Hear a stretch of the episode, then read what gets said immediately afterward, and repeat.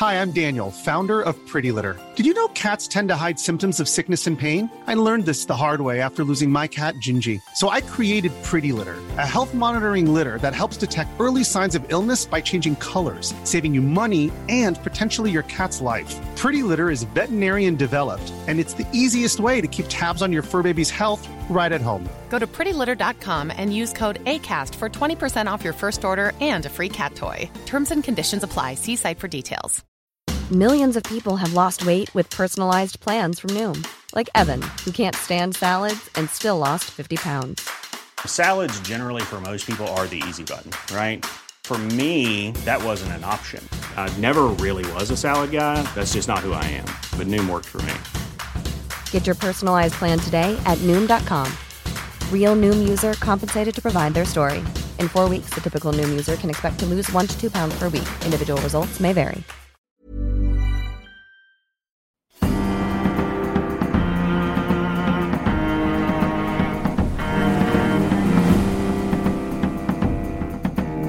From the Society for Nautical Research in partnership with Lloyd's Register Foundation, I'm Sam Willis, and this is the Mariner's Mirror podcast, the world's number one podcast dedicated to all of maritime history.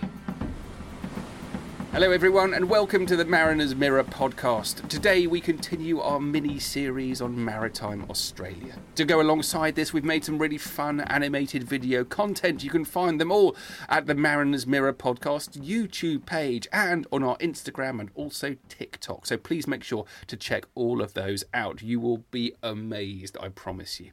So far in our Australia series, we've been to Perth for the first few episodes, and now we're in Brisbane at the Queensland Maritime Museum. The last episode was a short tour of the museum building and its many and wonderful objects and artefacts. And today I'm taking you on a tour. We're outside, we're at the dry dock. That sits nestled into a bend on the south bank of the Brisbane River. To find out more, I spoke with Russell Cobine, a volunteer shipwright at the museum. As ever, I hope you enjoy listening to him as much as I enjoyed talking with him. Here is the expertly experienced man with expertise oozing from his pores. He's the shipwrightiest man I've ever met. He's also good value and great company. Here is Russell.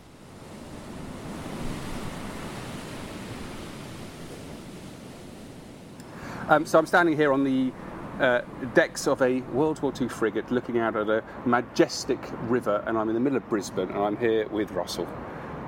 Where are we? We are at South Brisbane Dry Dock in Brisbane, which was established prior to World War One, and um, has been. It was in operation as a dry dock through till about 1980, when the Maritime Museum was uh, formed, and uh, they now control the dry dock as it is today. Yeah. It seems to be quite an, an amazing engineering achievement looking at the way that the dry dock's formed. What do we know about how they built it? Well, I don't know a great deal about how they built it, mainly because I wasn't here. But, but when you look at the structure, I believe that it's very much a great deal of limestone, Yep. um, and it has been formed this way. And if, when we go up towards the the, the f- the front of the dry dock, you'll see the actual stone where they've extended the length of it and taken, and you can see the, the stone formation. The idea of the steps is that it was they were used in a in part of the procedures when docking certain types of vessels. Right. Um, if you have a vessel uh, that has a fair amount of shape in the in the frames where it rises quickly, you know, um, you use well, they were Oregon posts that we used to wedge between there and the, the deck of the boat to hold it up, and it was one every two or three metres Yeah, yeah. apart for the length of the boat. Um, if the boat was flat bottom, like a dredge or something like that, well, then we used to build what we called a cradle to sit it in, which was a, a series of blocks set at Pacific heights. Boat came in and sat on it. And what's your own experience of the dry dock? As you said, you were here once many, many years ago. I actually served my apprenticeship here at the dry dock in 1962. I commenced as a shipwright apprentice.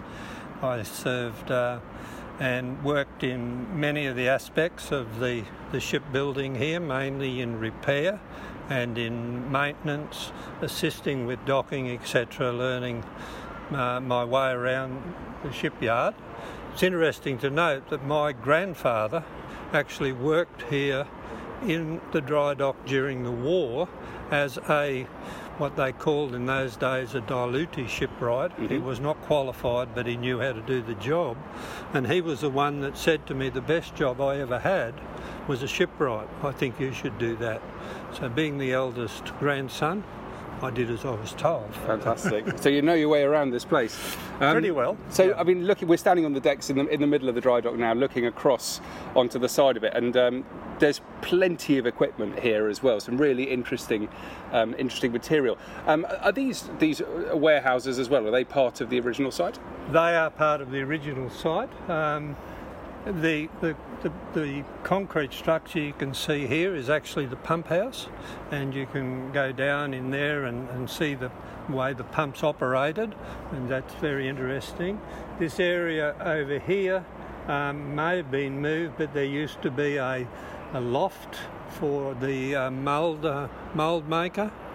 There, that was his little area, um, and then from here out, uh, the, alongside there to the left used to be the Boilermaker's shop because the dry dock, when it was owned by Harbours Marine, was self sufficient in its own right. We had painters and dockers, who uh, everybody knows what of them are, yeah. uh, painters and dockers, shipwrights, and the shipwrights that were here were also highly skilled in boat building. Um, many of them came from England uh, migrated over here and, and worked in here. And um, yeah, so that's it. And then over on this side where the museum is now, there used to be a very large blacksmith shop. Next door to that was a fitting and turning workshop where they could machine, oh, they had machines there that could turn a prop shaft if it needed to be. Then alongside that was uh, the shipwright's workshop there used to be 12 to 12 shipwrights um, here in the dry dock, uh, as well as I think, well, there was only two apprentices when I started. When I finished, I think we had about six shipwright apprentices. Yeah. Um, along the, the riverfront was wharves.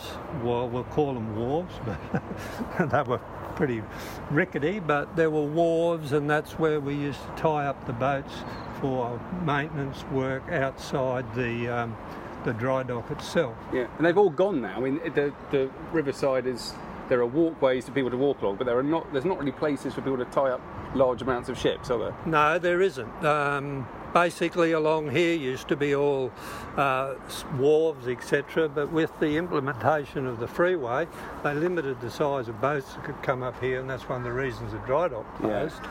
But also, this was the, the centre of Brisbane, so along uh, Grey Street here was well known for the wharves and the equipment, etc., and the people that uh, you know our goods came into here and then were were moved yeah. from uh, there. What sort of goods are we talking about?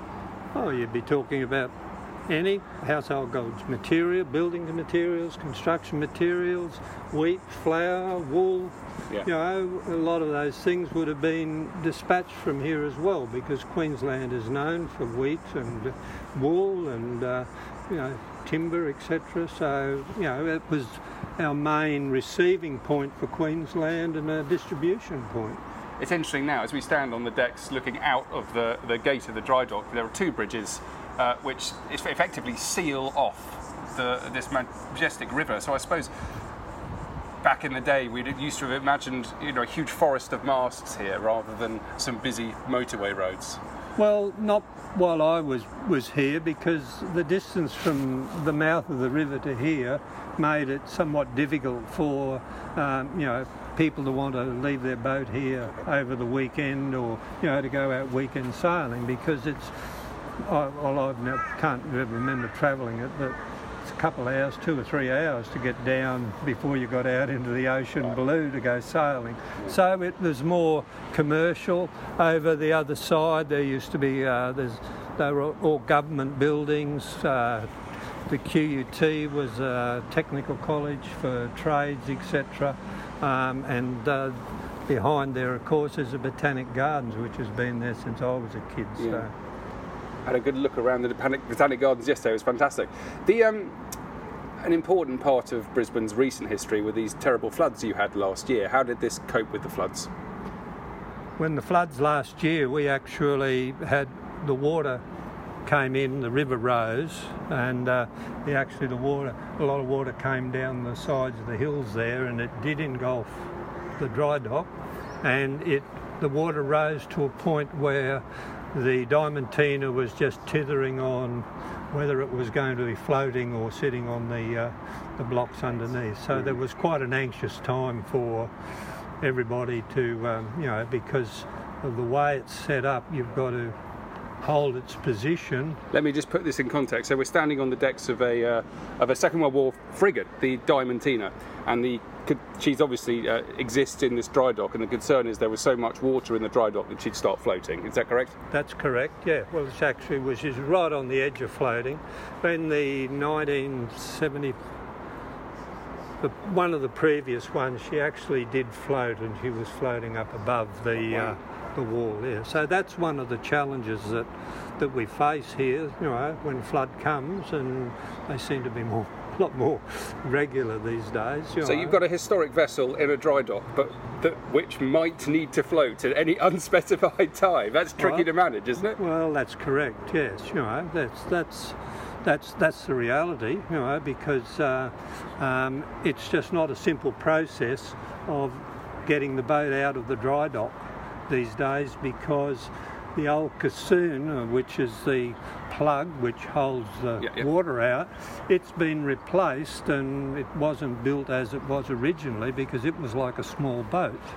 Right, it used to float and you'd sink it to seal off the water, you know, because um, the water level out there is higher than in here, so we've got to block it. Um, so they've built this new structure, which is not independent of the uh, of the dry dock itself. As you can see, there's got a number of metal straps, etc., on both sides, which are adding extra support. Whereas before it was a self-floating vessel that used to, you would, it had water ballast in it. So what would happen is that when the, the water when when the dock was prepared, the water would be allowed to come into the dry dock, and while it was running um, until such time as the water on the outside was equivalent to the inside, and then we would pump the ballast out of the caisson, which would allow it to pop, and then it would be manually handled, sort of over here to. Uh, over against this wall here, Like a lock gate. uh, like a lock gate, yeah, but it didn't lay down, it actually floated away and then when you were when the boat was in the dry dock, you then the caisson was put back in its place, Yeah. right, and sunk. So that, you know, filled with water so that it locked into place and then that allowed the water here to be pumped out at a regulated level so it could be low, the boat could be lowered onto the cradle or the or the shores put in as required. So how far below water level is the bottom of this dry dock as we look at it now? You got me caught there now. um, No idea. It's probably about, depending on the tide, but 12 to 12 to 15 feet, I would imagine, below the initial level. Yeah. Uh, now, from what I can remember, I actually did go down to the bottom of the dock on the outside there on one occasion, and it was about that, about 12 to 15. A, a- a wonderful engineering achievement. Now let's um, nose around the dock a bit more, shall we? Yeah. If we go down here, we can actually walk down into the dock. Oh, let's do that. Walking into the dock sounds fun. Best way to get a good good view of it. Yeah. Well, you'll see the, the process. Well, the process in our day was a lot different to the. It reminds me of the historic dock in um, Barrow in Furness, where I was recently. The Dockyard Museum is built over that historic dock. Probably of a similar period, actually. Probably, probably designed from there. I don't know much about the designers and such like, but uh, you know, um, I think one of the amazing things that I find is that uh, if you were to run around the volunteers here, you probably wouldn't find very many people qualified as shipwrights that Yeah. serve their apprenticeship here at the dry dock. Where, um, yeah, so if we, Should we go, climb down to the bottom of the yeah, dock? yeah, let's do that. go around this way. around. So there are some um, old uh, marker buoys here. Yes, Black and white one, red and white one, huge green one. yes, they've all got been used or donated to the uh, Maritime Museum, another bigger one right up at the, uh, the bow. Yeah. It's a very busy place. There's all sorts of uh, work going on maintaining. There are a number of historic vessels here. So we're just uh, passing one which I believe was uh, used for uh, collecting pearls. And another one here is a yacht. Ah, this is the one that was um, Jessica Watson. Jessica Watson. That's Yep, right. And and- tell me about her. Well, Jessica Watson was a young lady about 16 years of age, I think she was, when she circumnavigated um, the the world. Is that right? Circumnavigated the world um, in this boat, single-handed. Wow. 16 years old. Yeah, That's incredible. yeah. Jessica Watson's her name, and she's well known for uh, the um, for that achievement. Yeah, fascinating, lo- lovely looking uh, yacht painted in pink. Right, let's go down the dry dock. Even on a budget, quality is non-negotiable. That's why Quince is the place to score high-end essentials at 50 to 80% less than similar brands. Get your hands on buttery soft cashmere sweaters from just 60 bucks, Italian leather jackets, and so much more. And the best part about Quince, they exclusively partner with factories committed to safe, ethical, and responsible manufacturing. Elevate your style without the elevated price tag with Quince. Go to quince.com slash upgrade for free shipping and 365-day returns. Millions of people have lost weight with personalized plans from Noom, like Evan, who can't stand salads and still lost 50 pounds. Salads, generally, for most people, are the easy button, right? For me, that wasn't an option. I never really was a salad guy. That's just not who I am. But Noom worked for me. Get your personalized plan today at Noom.com. Real Noom user compensated to provide their story. In four weeks, the typical Noom user can expect to lose one to two pounds per week. Individual results may vary. Since 2013, Bombas has donated over 100 million socks, underwear, and t-shirts to those facing homelessness. If we counted those on air, this ad would last over 1,157 days. But if we counted the time it takes to make a donation possible, it would take just a few clicks. Because every time you make a purchase, Bombas donates an item to someone who needs it. Go to bombas.com slash ACAST and use code ACAST for 20% off your first purchase. That's bombas.com slash ACAST, code ACAST.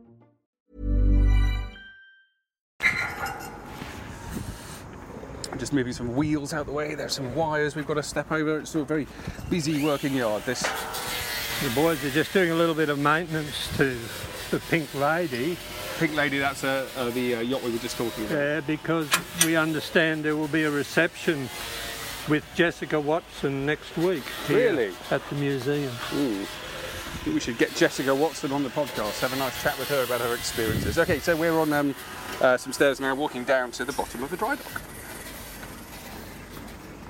I think if I remember correctly, there's 110 stairs in the old stairs um, from the top of the dock to the bottom. Um, as an apprentice, it was always great fun when you were setting up a cradle. If there was a box of nails needed or something else needed, guess who was the person that had to navigate these uh, 10 steps? Yeah, and we're probably asked to go and collect things like sky hooks as well, tools that don't exist. Oh, skyhook.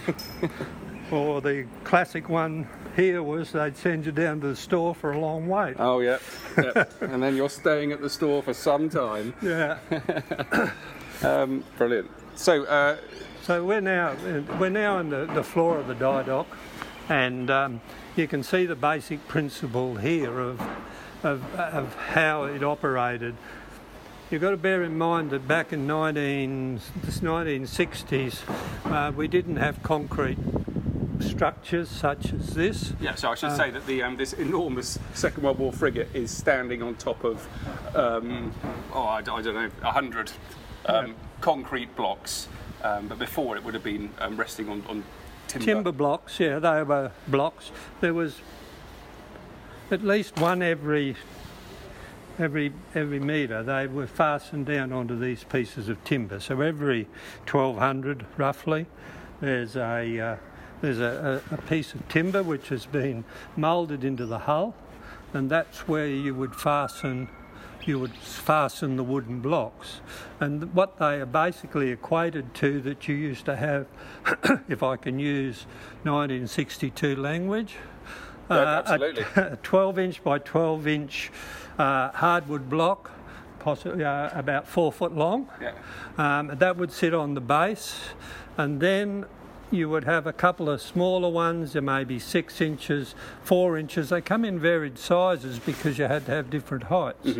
And then we would have a couple of hardwood wedges, which were about three foot long, and they went from four inches to uh, eight inches, and they'd sit on top of each other, which allowed you to adjust.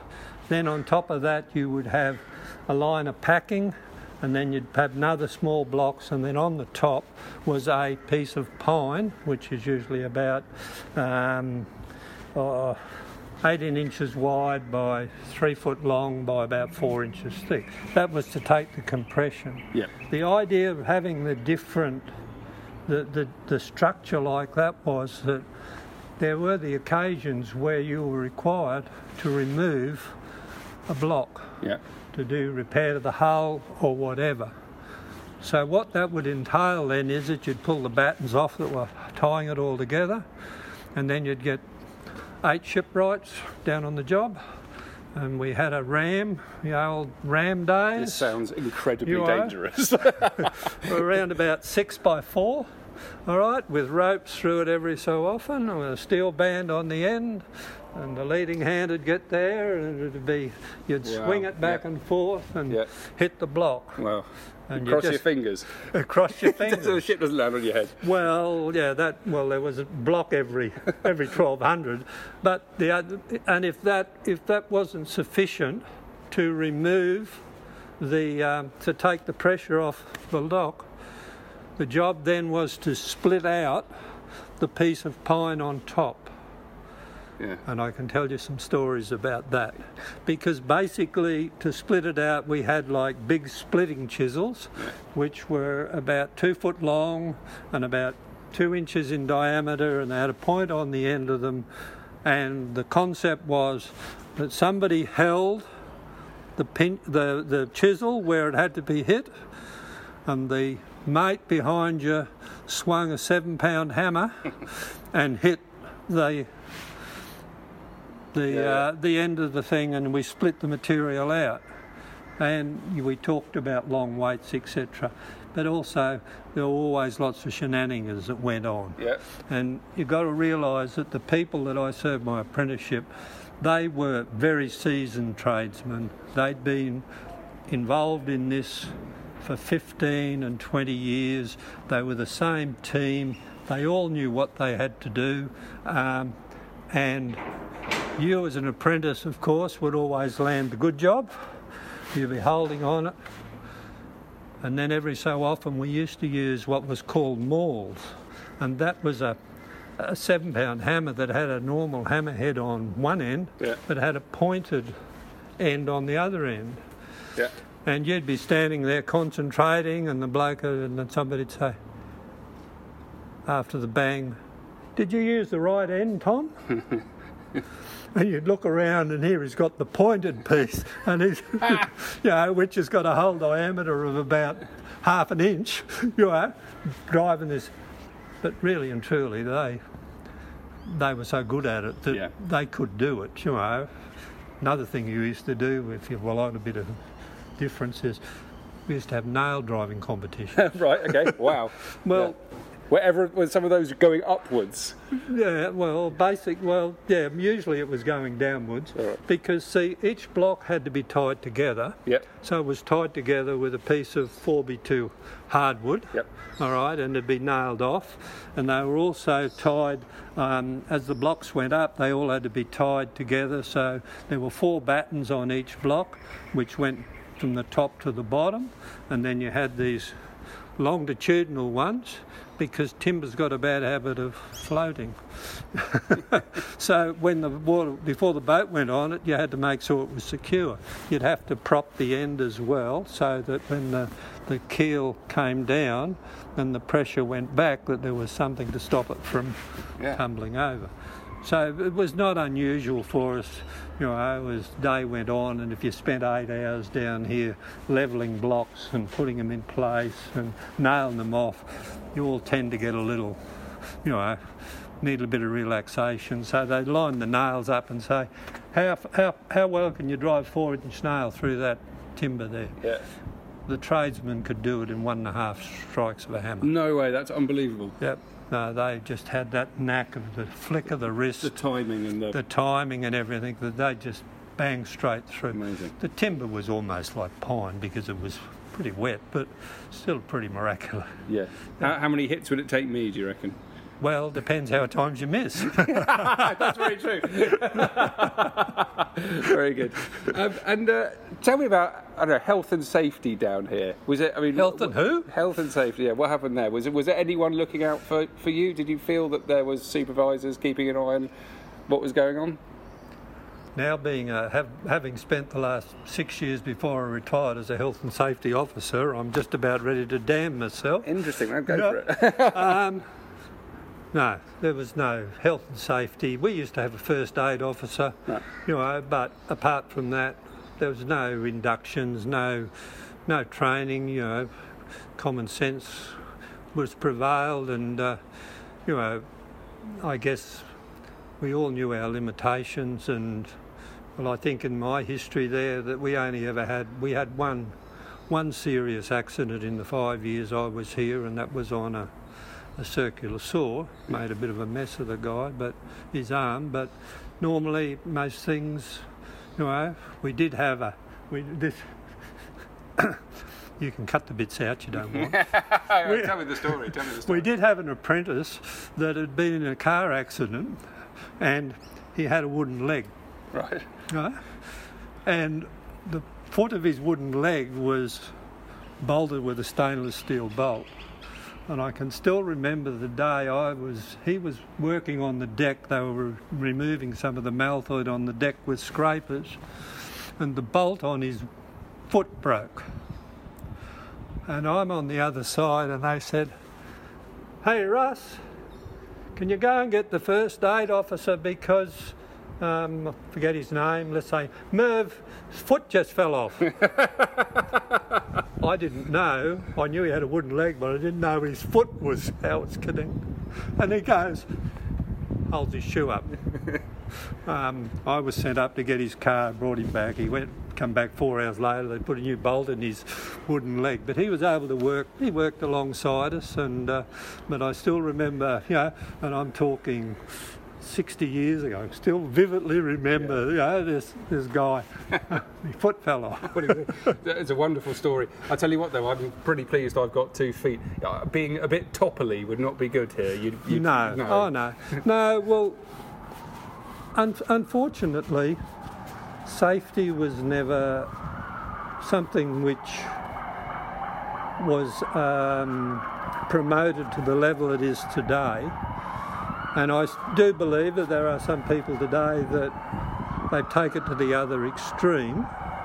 Um, I think some of the best safety officers I've worked with, and what I tried to um, put my spin on it was that were people who had actually done the job and then moved on to that position. Yeah.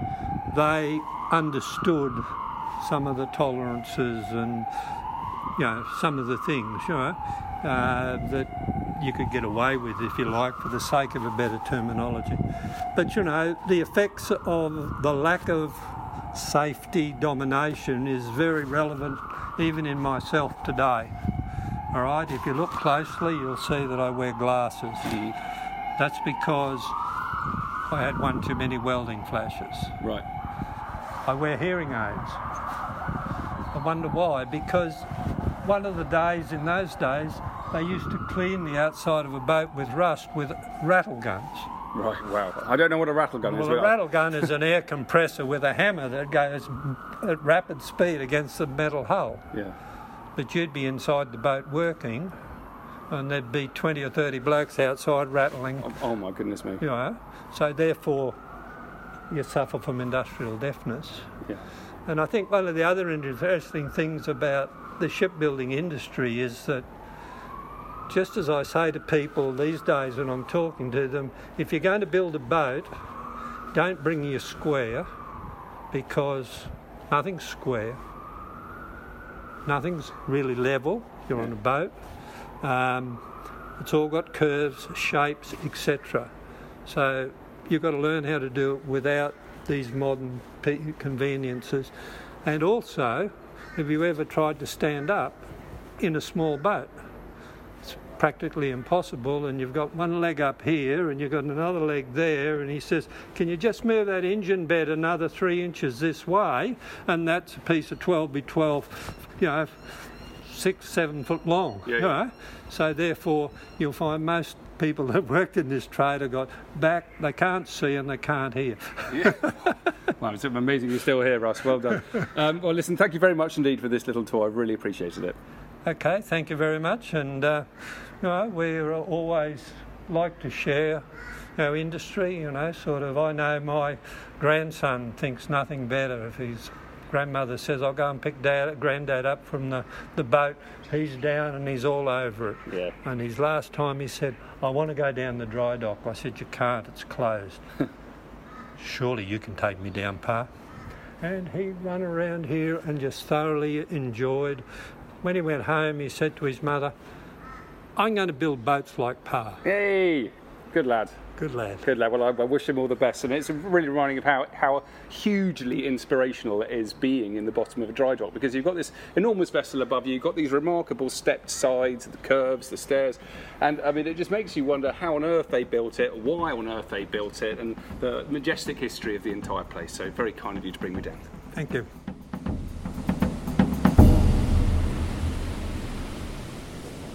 Now, my turn to ask of you a favour. If you're listening on iTunes, please leave us a review. If you do so, I promise I'll read it out. It helps a huge deal as the more reviews we get, the easier it is for people to find us, and therefore the more we can teach people about our maritime past. Uh, don't forget that this podcast comes from both the Society for Nautical Research and the Lloyd's Register Foundation, and please check out what both of those institutions are up to. You can find the History and Education Centre of the Lloyd's Register Foundation at hec.lrfoundation.org.uk and make sure to check out their latest project, Maritime Innovation in Miniature. Just Google it Maritime Innovation in Miniature. You'll find videos of the world's greatest ship models filmed with the very latest camera equipment. There's some fabulous more material on its way soon. Um, got a little trip to the Maritime Museum in Stockholm and their extraordinary collection of ship models coming up.